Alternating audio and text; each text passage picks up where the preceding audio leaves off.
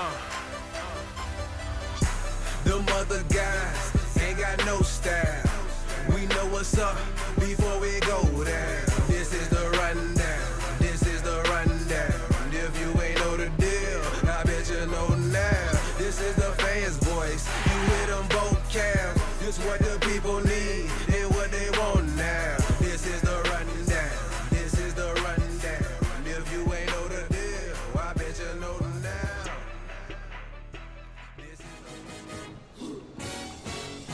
Hey. Hey. Woo. They know. They know. They know. They know. The rundown is on now. Uh, for sure. Uh, for sure. Uh, they know. They know. They know. They know. So let's get get get it. Hey. What's going down, people? People. It's the homie, homie. CL. Back live on the Rundown South. Gotta know that. And from the bottom of my heart, I do appreciate you for joining me. Because you could be anywhere else in the world right now, but you're right here with me. And uh, if you like this podcast, please subscribe, rate, and review on iTunes, SoundCloud, Stitcher Radio, Google Play. Get at us at the Rundown South on Twitter, Facebook, and all the above. And RIP to that boy Shawty Lo, man. You blessed the city. Cause you know we do this podcast right in the middle of the A. Every single time it pop out. So you know we really felt it right now when Shawty Lo recently just passed. But uh, we're gonna talk a lot of hip hop about the the subtle impact that that movement did have, and also you know a few other things when I had Keith Nelson Jr. come on later on this week in the podcast. Uh, but this one right here, oh, we're gonna talk some football. You know why we gotta talk football? It's Falcon Saints week, Monday night. 10 years since the block punt that kicked off the whole New Orleans Saints resurgence. And if you didn't know, things with the Falcons and Saints rivalry really kicked up after Katrina because a lot of people from New Orleans made their way to Atlanta. And it used to be like those guys over there with their Saints fandom. Now those guys are over here with their Saints fandom. So you tend to get a lot more smack locally. And that's why I felt, you know what? It's time to do one of them pods. So today we got Dave Schroeder on from the Falcoholic to bring the Falcon side. And on the other side of the field, we got Brian Bieniemy from the Shots Fired podcast to talk about them Saints. Now you know both of those guys been on the podcast before, probably like a year or two ago, when the last time we did a, a Falcon Saints podcast. So those guys really bring it, and I wanted to have them back on again so we could really dig our teeth into both teams and the rivalry itself. So uh, we ain't gonna hold it up too much longer. You know how we get down right here at the rundown. Hey, so while I'm turning up to this shot of low B, I want y'all to go ahead and listen to this podcast. First up, we got Dave Schultz from the Falcoholic talking about them dirty birds. I want to see somebody do the dirty bird again. I ain't seen that since Jamal Anderson. You know, is it is it sacrilegious to bring that back? I don't know. I should have asked, but uh, let's get right into it, man. Dave Choate got one of the fan favorites on the line. Somebody I haven't spoken to in a while. It's uh Dave Choate from the Falcoholic. What's going on, Dave? Not much, man. Thanks for having me on. Oh man, I appreciate you making time because I ain't know if if uh you thought I had just dished you somehow and then hit you up, but uh just going through a few things and and I'm glad you you're able to come back. Absolutely. I can't I can't pass up a chance to talk Falcon Saints. Oh, already know that's the whole reason I had to have you on the podcast this week. Is this is the biggest game.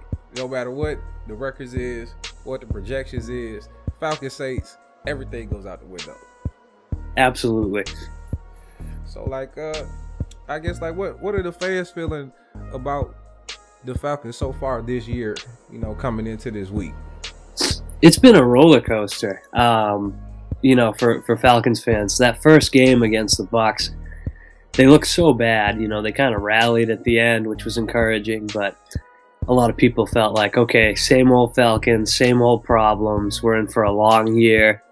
And then they went on the road and beat the Raiders like that. Uh, really impressive game, even though the Raiders barely played defense. And all of a sudden, you got a lot of people feeling good again. So I think a lot of us are looking at the Saints game like it's going to be a test case for the rest of the season. You know, you win here, you're two and one, you got some momentum going into a tough stretch. You lose here, you're one and two, you lost to the Saints, doesn't feel good.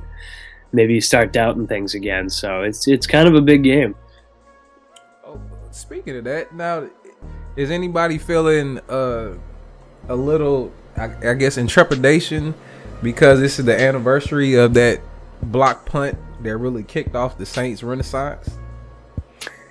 Yeah, I think we're probably feeling that a little bit. We know, um, you know, for a lot of Falcons fans, it, it's going to be kind of the same old narrative, which is, you know, nobody talks about the Falcons, nobody gives respect to the Falcons because, I mean, this Monday night game is going to be all about the Saints. We all know that.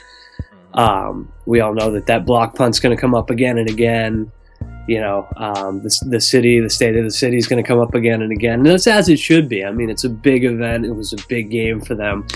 So I can't, I can't hate on that. But people are going to feel that. They, they know that, you know, the Saints have a lot to play for. Um, so it's gonna be a tough one to tough one to live down unless they win it. Already, man, because I'm looking at both teams, and I feel like I don't know if either team is good. Like you got two quarterbacks that have proven themselves, yet I still don't know if these are playoff teams or should these teams be tanking. Yeah, I mean, it's a tough one, you know, for the for both teams, I feel like you're kind of in an awkward spot because the Falcons, you got all this money in, in Matt Ryan and Julio Jones. You got this new coach, this new stadium opening up next year. And even if you're not a playoff team, I think you got to show growth and momentum. You can't just blow it up um, because that's going to get a lot of people fired. But you know, I, I don't know if they're they're ready for prime time either. I think their offense looks pretty good, but the defense still needs work. The Saints, I mean, you've still got Drew Brees. As long as you got Drew Brees, you got to go for it. But you know, you look at that cap situation coming up, you look at the state of the defense coming up, and you wonder how many years are they going to be bad? You know, post Brees before they come out of it. It's it's a it's a big question. Yeah, but they they looking a little bleak. And um, I got somebody for the Saints. I would ask about that because I'm, I'm concerned about their whole infrastructure from the top down. It seems like a big mess. But uh, excuse me. Now you did bring up the defense, and that was something I really wanted to ask you about because I haven't had a chance to really watch the Falcons, and I know there's been a lot of turnover. And of course, you know, last year new coach uh, Dan Quinn coming in, supposed to bring that uh, that Seattle defense. Y'all drafted uh, Vic Beasley with your first round pick last year. So uh, I don't know. Give me an update. How do you feel about the progress that the defense is making, and you know, kind of what do you see out of your you know your young guys? Yeah, it's uh, you know I do feel like there's progress. Um, they added a couple linebackers, rookie linebackers this year. Deion Jones at middle linebackers looked really great. I think he's he's really fast. You know, he's made a couple of mistakes, but he's he's just a huge upgrade over what they had. And then De'Vondre Campbell is another guy. He's a little bit raw, but looked good the first week. Some mistakes, but fast, really good tackler. And he's been out the, you know, he's he's been out this week. He'll be out again against the Saints um, with an injury, but he's promising. Keanu Neal's coming back. Uh, their their rookie safety, I like him a lot. Secondary's good. Linebackers are improving for me, it's really just I don't know what's going to happen with the pass rush. I mean, unless Beasley takes a big step forward in the near future, they just don't have one, and and they haven't for so many years. So it's so frustrating. You know, no matter who they add, they just can't seem to get pressure on the quarterback. And when you're playing a quarterback like Drew Brees, I mean, that's a big deal. You got to be able to do something about that. So I'd say I feel better about them, but we're not there yet. How long do you think it's going to be before you really see that that complete upgrade? That's a great question. Um, I think probably 2018. That's if everything goes the way you want it to go. I think next year is, is Beasley's third year. I think he'll, you know, start to break out a little bit if he hasn't already. and I think that they'll get a little bit more out of their young guys up front, like Grady Jarrett. But you know, they got some pieces to move around. They got to still add some young talent to that front four to get after the quarterback. So, you know, if all really goes well and, and they get a lot of improvement out of their three rookies they're counting on this year, yeah, I think 2018 is reasonable. But unfortunately, it's just not going to happen this year. Okay, and we, I'm pretty. uh I'm trying to think what's the word. I'm pretty sure that by the end of it, I think y'all probably be in the middle of the pack when it's all said and done with defense. Um, but I am looking forward to seeing what Dan Quinn is able to do because it's I guess it's the beginning of the Pete Carroll tree. So you know I'm big in the storyline, so I'm I'm curious to see if whatever Pete Carroll had going on travels with Dan Quinn. Now, well, let me switch it up to the other side of the ball. Uh, let's talk about that offense. And um, you got one relationship on the offensive side of the ball, uh, Matt Ryan and Kyle Shanahan. Last year didn't get along too well. Um, trying, I don't even know how to describe it, but saying that it might be like a actual bad relationship between a boyfriend and girlfriend, where somebody is telling them, uh, you know, you need to kind of get your act together, and then the other person saying, well, I kind of already did it. I was doing bad all by myself. And uh, seems like this year they seem to be a little bit more on the same page. Is am I reading that correct? Yeah, I, I, think so. I think you know, like any any relationship, you know, you start things off and everything seems great at first, and that's what it seemed like with Ryan and Shanahan. And then you hit your first rough patch, and you don't know what to do with it. You're fighting about it. You're sniping at each other, and then uh, if you're lucky and you're good, a little bit more time teaches you how to work it out. And I really feel like that's where they're at right now. I'm sure there's still some tension there. You know, Shanahan is an arrogant guy. Matt Ryan's not really used to working necessarily in this kind of system, but you look at it and Ryan's been really good through two games, and I think that you know with the offensive personnel being better, Ryan being more comfortable, that's making a big difference. Okay, and now the thing about the Kyle Shanahan and you know that whole stretch run offense is the trademark is supposed to be the run game, and you guys have two capable running backs, and it seems like the production is up and down. So is is that more like offensive line? Is it the talent or is it the coaching? Like what what seems to be falling apart right in there? Yeah, it's um that's sort of an interesting question because the first week of the season obviously they didn't run well at all. And then last week they really did run well. So it's it's kind of uh, I really think it was the offensive line um, struggling with run blocking that first week. And I think when you when you come right down to it, that's what this team is going to live or die on because they got two talented running backs, but both of them need a little bit of blocking. They can't create for themselves necessarily. Coleman, if he gets to a hole, sure he can he can take off and do some good work, but going forward, you know, I, I, think it's it's not a question of coaching. I think they scheme well. I think they pick their plays well. I think it really is just a question of getting that blocking up front. It's going to be interesting against the Saints because I feel like that is the Saints' one big thing on defense is they got some good guys up front. Right, and that's basically been the struggle for the last what four or five years.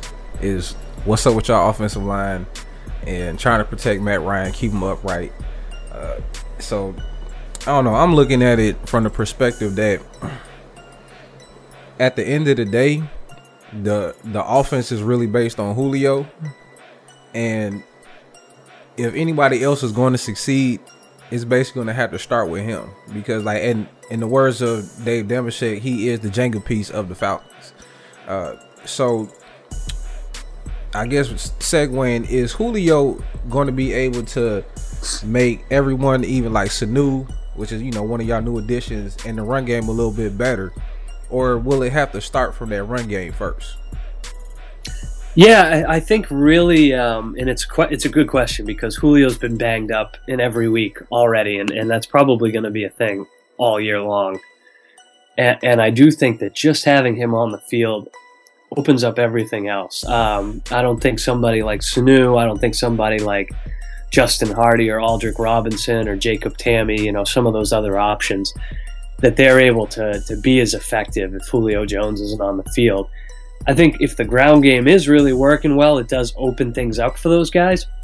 But there's no threat like Julio. I mean, you have to put two guys on him unless you've got a great cornerback, you know, patrolling the sidelines there. So that really does create mismatches somewhere else on defense. And I think the Falcons are getting better at finding those mismatches. But if you don't have Julio out there, there's nobody that the Falcons' um, opponents are afraid of, and, that's just the truth. You got to hope and pray, you know, that that dude is healthy. Yeah, and I'm a little concerned about him because he is an absolute freak uh, of an athlete, but like they say, the greatest ability is availability, and seems to be a concern not only just you know for the Falcons in general, but like the long term future since they did give him all of that money not that long ago. Now, uh, just wrapping it up, I want to talk a little bit about the upcoming game just a little bit more, and really want to talk about the quarterback matchup. Uh, got Drew Brees on one side, and of course you got Matt Ryan on the Falcon side. Uh, is is Matt Ryan good? You know, I, I think he is. I think he is good, and it, it's it's a big question after the last couple of years. You know, he's really struggled. Um, he struggled badly last year. That's the first season I think I'd say that he actually was not good. Um, I think he's always been at least a good quarterback, sometimes great, but you know the success hasn't been there in the playoffs, and that's been tough to deal with. There's been a lot going on with him um, you know, adjusting to the offense and stuff. A lot of storylines, but I do, I do think he's a good quarterback. I think he's always been a good quarterback, and I think now that they've got the weapons around him and he's got the comfort level with the offense, I think this will end up being one of his best years ever. I hope so, because a lot of people down here were very sad and also very concerned. Like I don't know what happened, but people just turned on Matt Ryan so fast and I'm like, you know, the dude's kind of like the definition of consistent. And you know, until like the last couple years, he played bad, but he's, I mean, he's pretty much been the rock throughout all these years.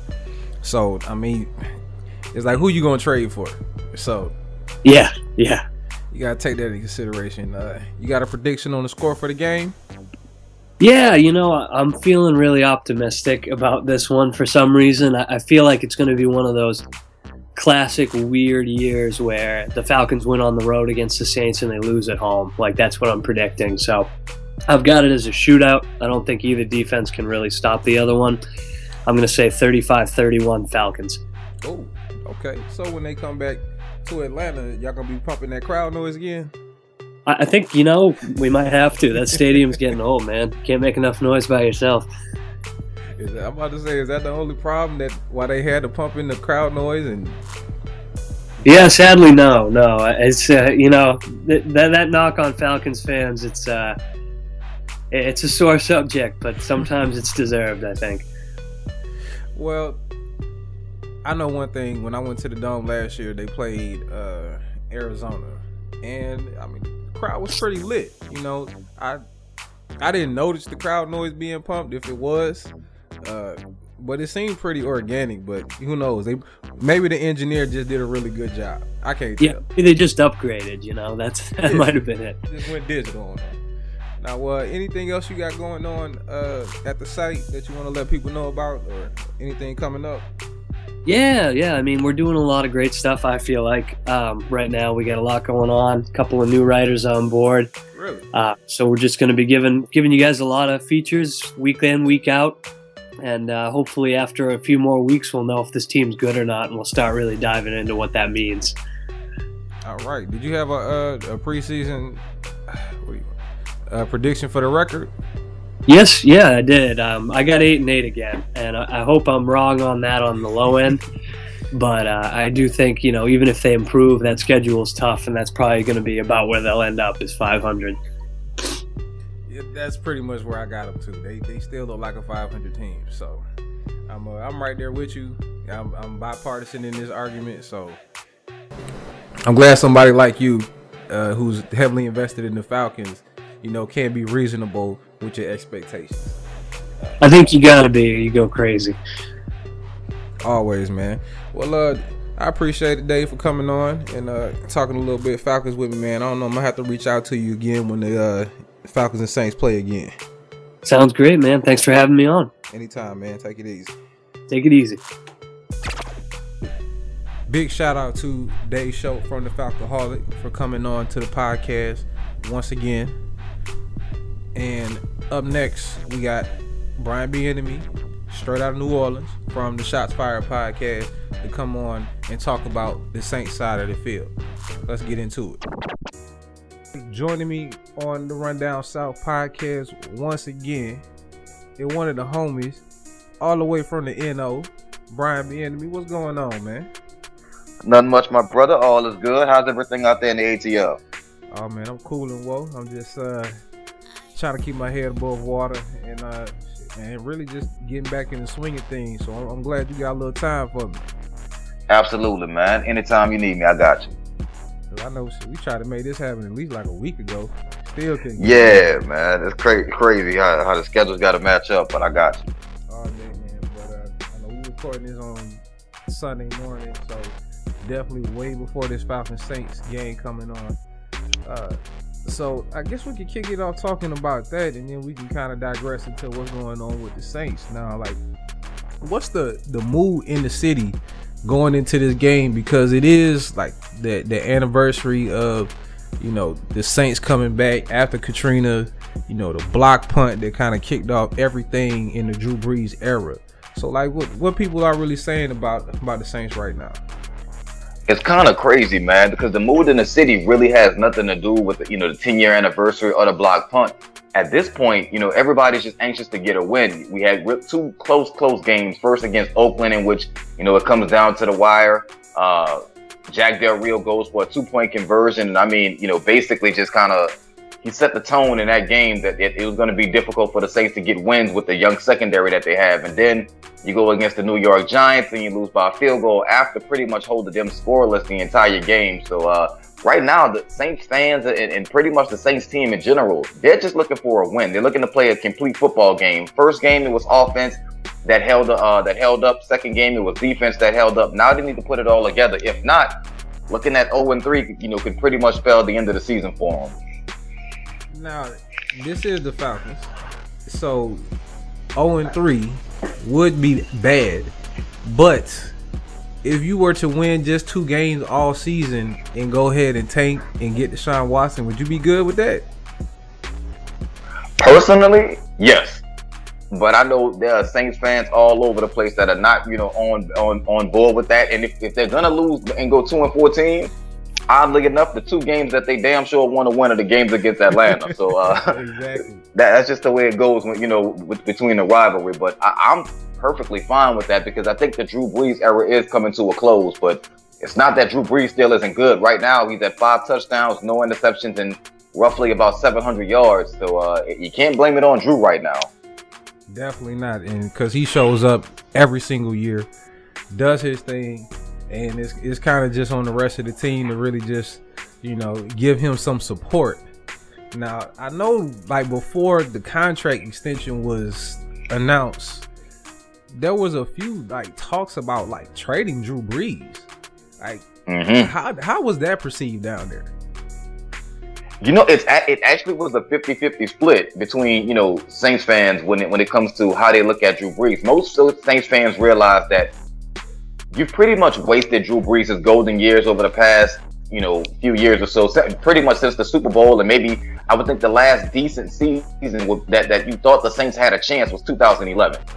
So from that point on, during the Rob Ryan era, you had Steve Spagnuolo slash Bountygate. During that time, you pretty much wasted about five years of Drew Brees' prime years because you couldn't put a defense on the field that could help him out.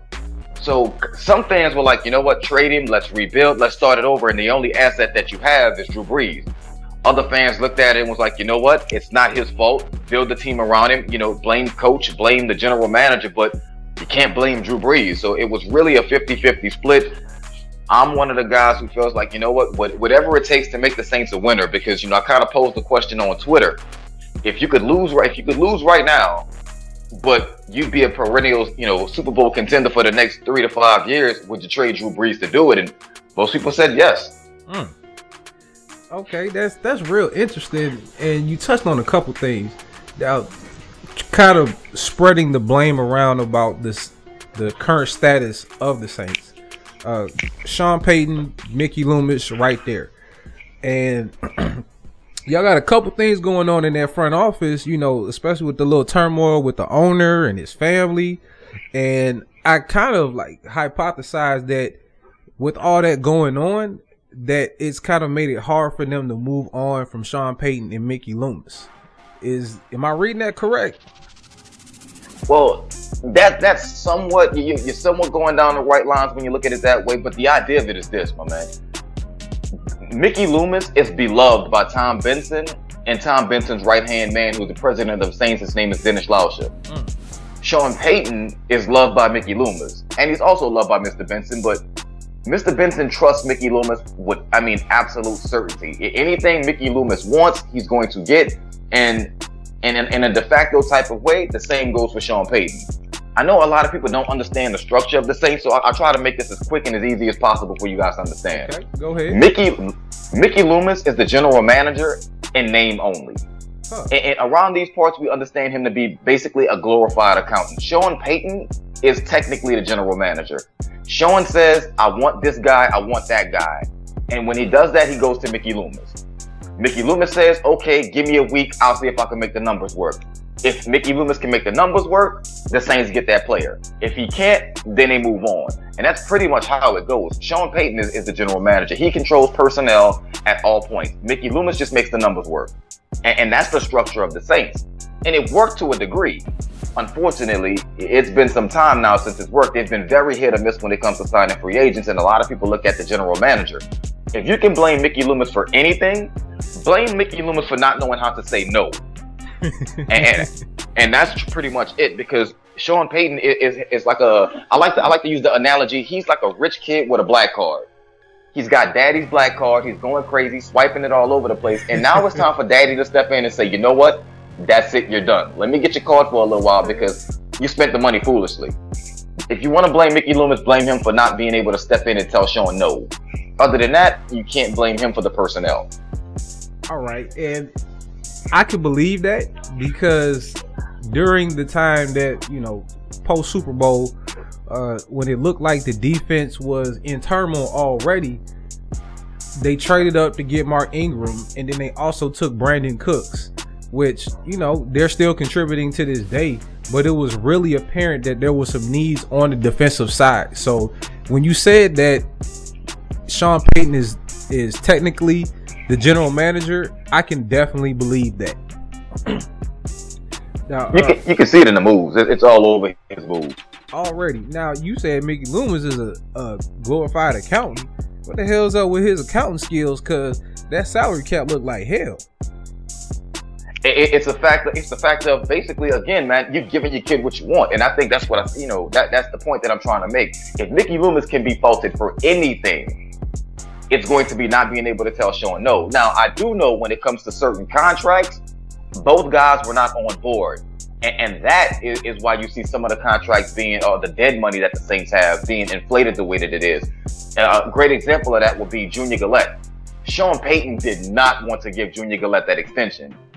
At the time that he got it, he didn't mind paying Junior Galette, but he didn't want Junior Galette to get that money at the time because he understood who Junior Galette, Junior Galette was he understood exactly who he was. So Mickey Loomis, on the other hand, is thinking, you know what? If I don't pay this guy now, me paying him a year from now, he's going to ask for a, just an, an astronomical number that I may not be able to pay.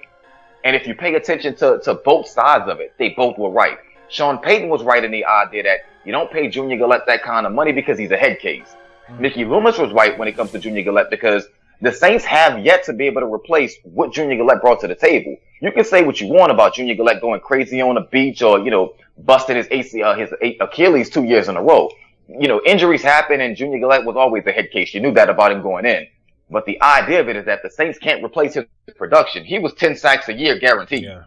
And the Saints have now tried five different guys in that spot since Junior Galette has been gone. Man, that's that was something that really hurt when they had to cut him. I was like, boy, they just gave him that contract.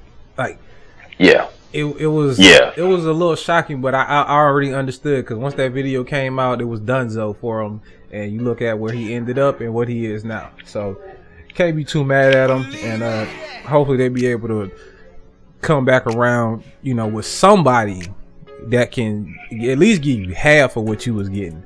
But you know these these pass rushes out here, they they hard to come by. But uh, speaking of pass rushes, now got going back to the Falcons and the Saints coming up Monday night. Is that the best?